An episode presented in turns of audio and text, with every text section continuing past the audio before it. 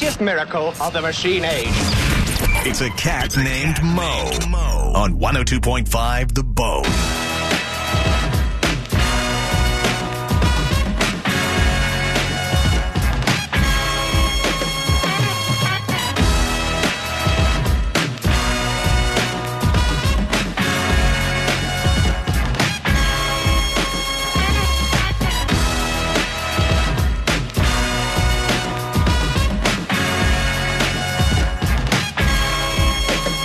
Right, here we go. Cat Named Mo Show. We will be with you for the next two hours. Thank you, Drew Garabo, John Sinning. Had to pick up my boy Legend from school today, so I got to listen to a little bit more than I normally do and was entertained a little bit more than I normally am. Uh, apparently, Drew and John also discussed some newfound footage uh, involving the Will Smith Chris Rock incident. I had seen it prior to them discussing it and had planned on definitely discussing it. We're going to open up with it, and I'm going to tell you what I figured out. Not only about the situation, but about myself. Because I did have to ask myself, why am I opening up now the fourth show in a row discussing this incident? And I thought about it as I was doing my day to day. Because unlike most everything that we discuss or make fun of, make light of, or delve into, or, or clown on this thing we call the Cat Named Mo Show, eight o'clock I turn it off. I have to. I don't even really turn it on till six six oh five. I'm not gonna lie to you. Sometimes it's about three to four, five minutes uh, before I get up to speed uh, my own damn self. But unlike all of those other stories, this story has kind of stayed with me, and I finally figured figured it out. It's it's a story, and and I want you to listen to me, and I want you to bear with me for a moment. It's a story that is playing out on the level of a Shakespearean tragedy. To me, I say to me, but I, I, I think that you will be able to understand the correlation uh, when I explain it. Will Smith was a was a kid. You know, we first first came to light with you know obviously parents uh, d- just don't understand the the lighthearted rap he did with uh, DJ Jazzy Jeff, but it was and and then that kind of you know brought him to our attention. But he he he got the world's attention with the Fresh Prince of Bel Air.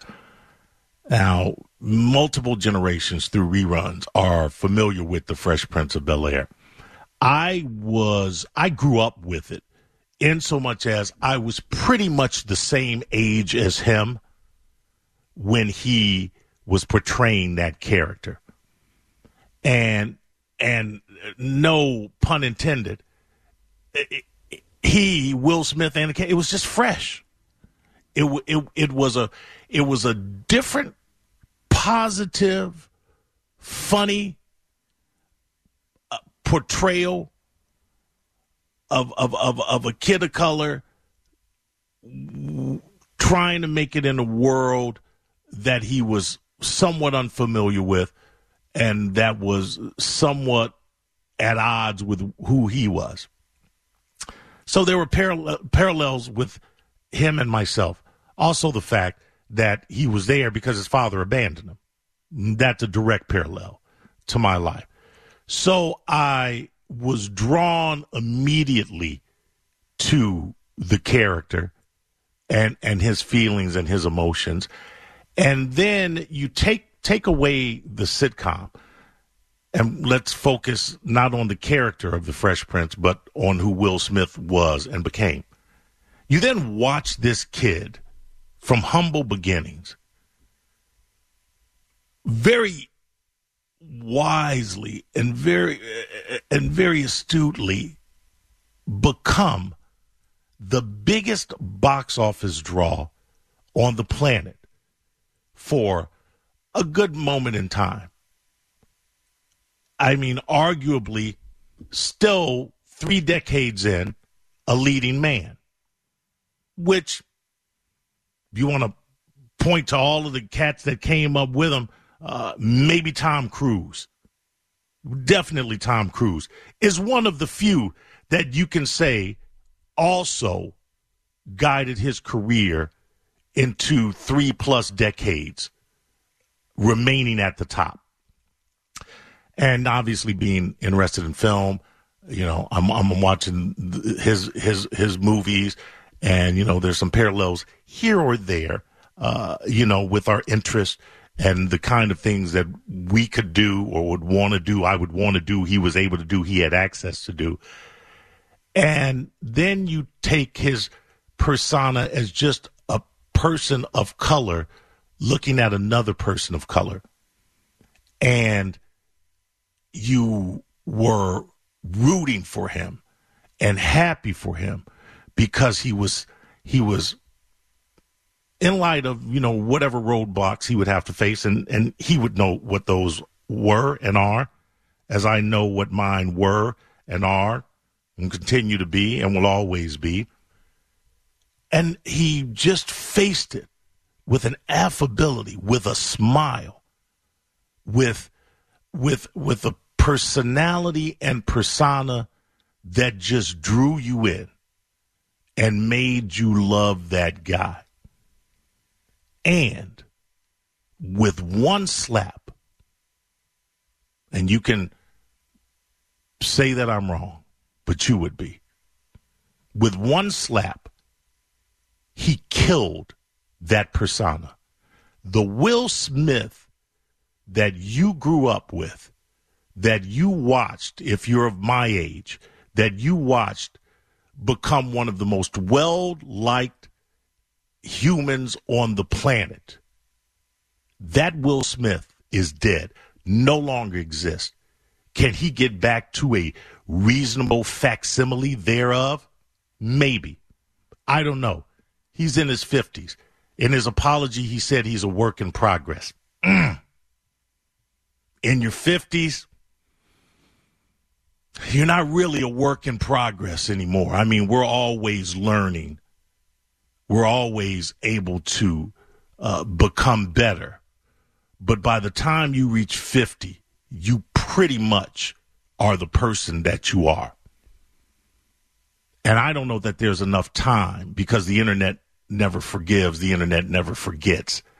I don't know that there's enough time for him to do damage control and become the well liked, universally loved person that he was.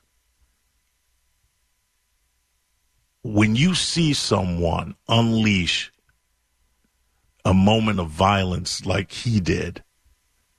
And it was a moment of violence. It was violent, 100% and absolutely. I don't think you can ever look at that person in the same light again.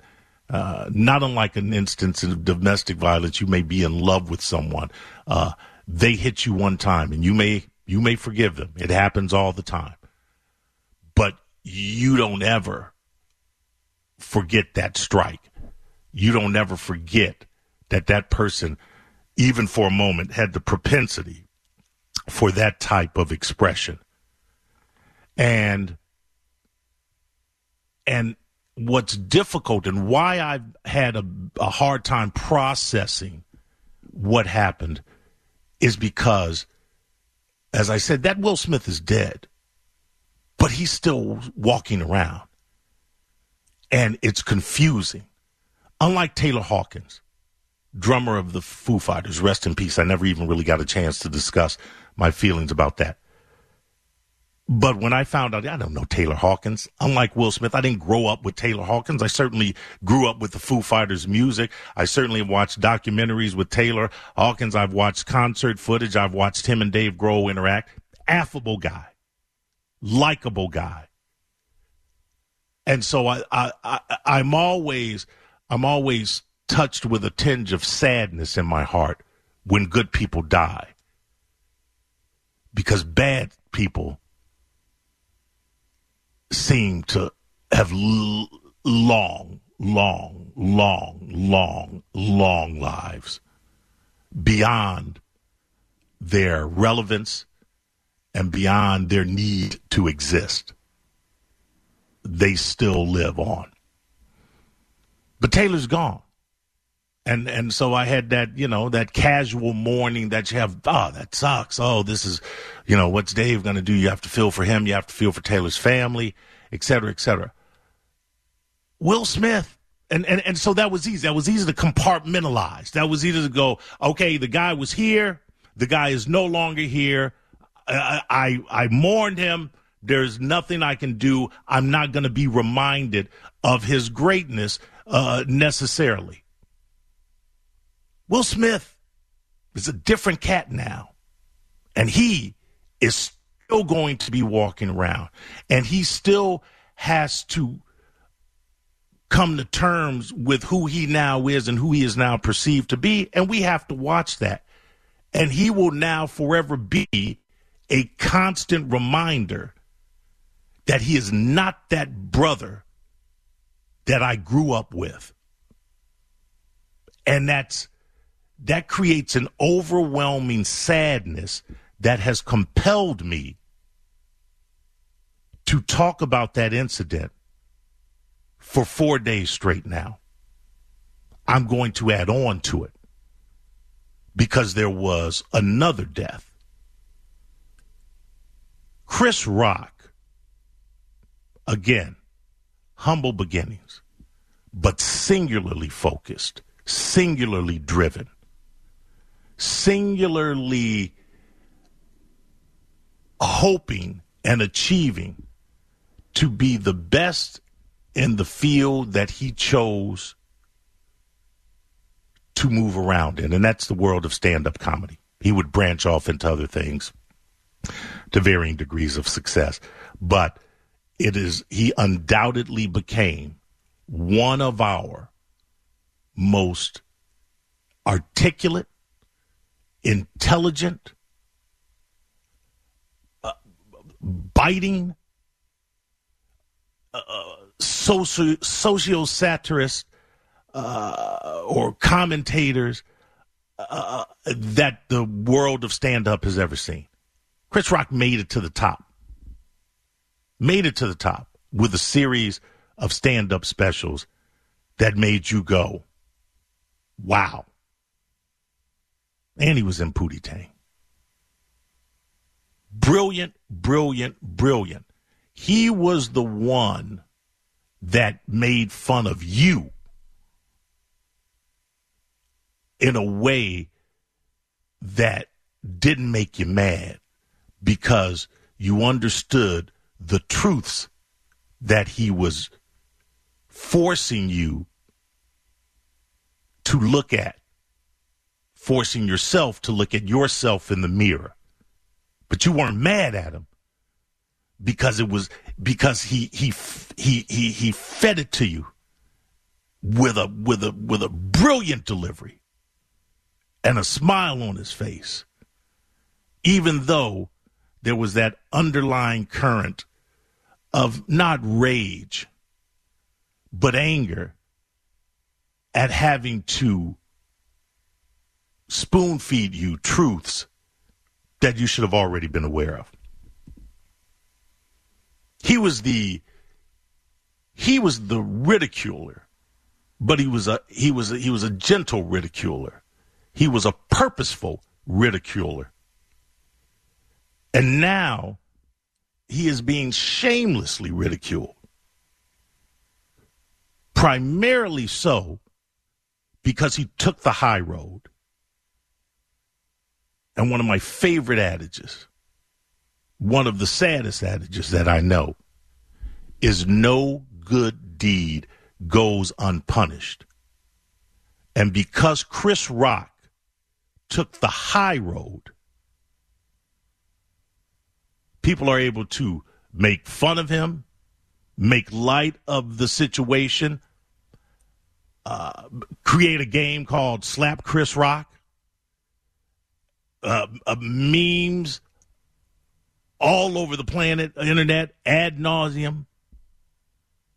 all at his expense. And you have to ask yourself now can Chris Rock ever command the stage with the same power and authority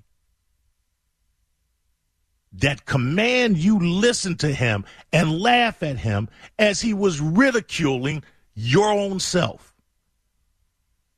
He can do that to a degree, but to a degree, the Chris Rock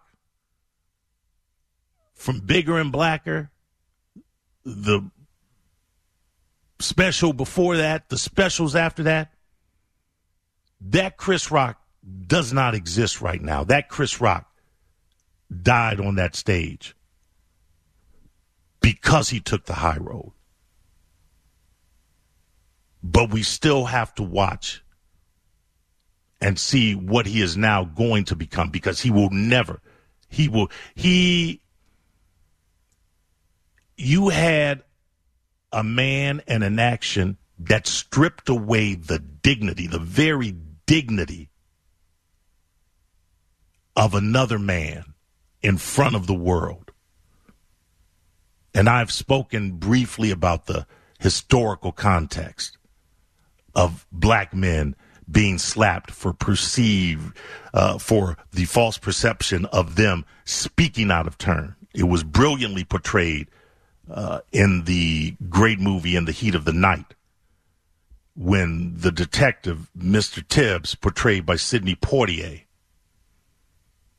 asking questions of the rich white man on the hill, questions any police officer would ask, any detective would ask is slapped because it's the South and it's in the 60s. And black men weren't supposed to speak out of turn, especially to white men. Now, I'm happy to say Sidney Poitier backhanded the F out of the offender. Rightfully so. But you cannot deny and underestimate and feel sad for the fact that you had a black man go up on a stage in front of the world and slap another black man at a show produced for the first time by a black man. The historical subtext in all of that, I find extremely problematic. And then Will turns around and struts down the aisle. And then we finally get the footage of Jada. Spike had asked me the other yesterday because I posted on Facebook. I talked about it on Facebook. I said how Jada, I said how ride or die is a two way street. And Jada Pinkett had a catastrophic failure of that relationship by not leaning over and attempting to grab or grabbing or standing up or just yelling out, Will, sit down. This is your night. That's a different fight. You have fought for 30 years to get to this point where you are about to win the Best Actor Oscar. Sit down. I'm good. This is not the place nor the time. She did none of that. Now, Spike had asked, How do you know? Well, we got the footage of her laughing once Will sat back down.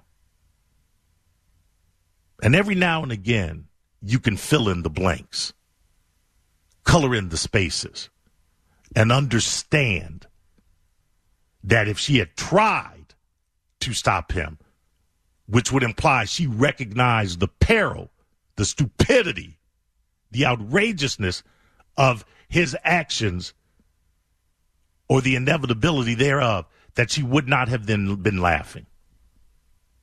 Catastrophic failure of a relationship. He could have gotten up there's his win. because people would have saw, hey, he was ready to defend his wife. She could have said, sit down. And then people would have said, she was smart, especially after the fact of him winning the Oscar. Good thing Jada told Will to sit down and nothing bad happened. I've heard a lot of people, had a lot of people say, oh, it was a lose lose situation. No, it was not. There were concrete and absolute wins that were stepped over because of ego, anger, messy relationships that weren't addressed in the right way to the right people, and just plain American stupidity. And yeah, it's been hard for me to shake that. It's been extremely difficult for me to shake the fact that someone I looked up to for X amount of decades, in the blink of an eye, the swing of an open hand, not only killed himself, but did irrevocable damage to someone else that used his voice to not only make us laugh, but to make a difference. I said a couple of days ago, F you, Will Smith. I take that back. I was angry at him. And now I just feel sad for him. And I feel sad for the people like me that have to watch him carry on after squandering, throwing away, wasting 30 friggin' years of almost absolute perfection. We don't have many of those cats at the top. They only allow us a few.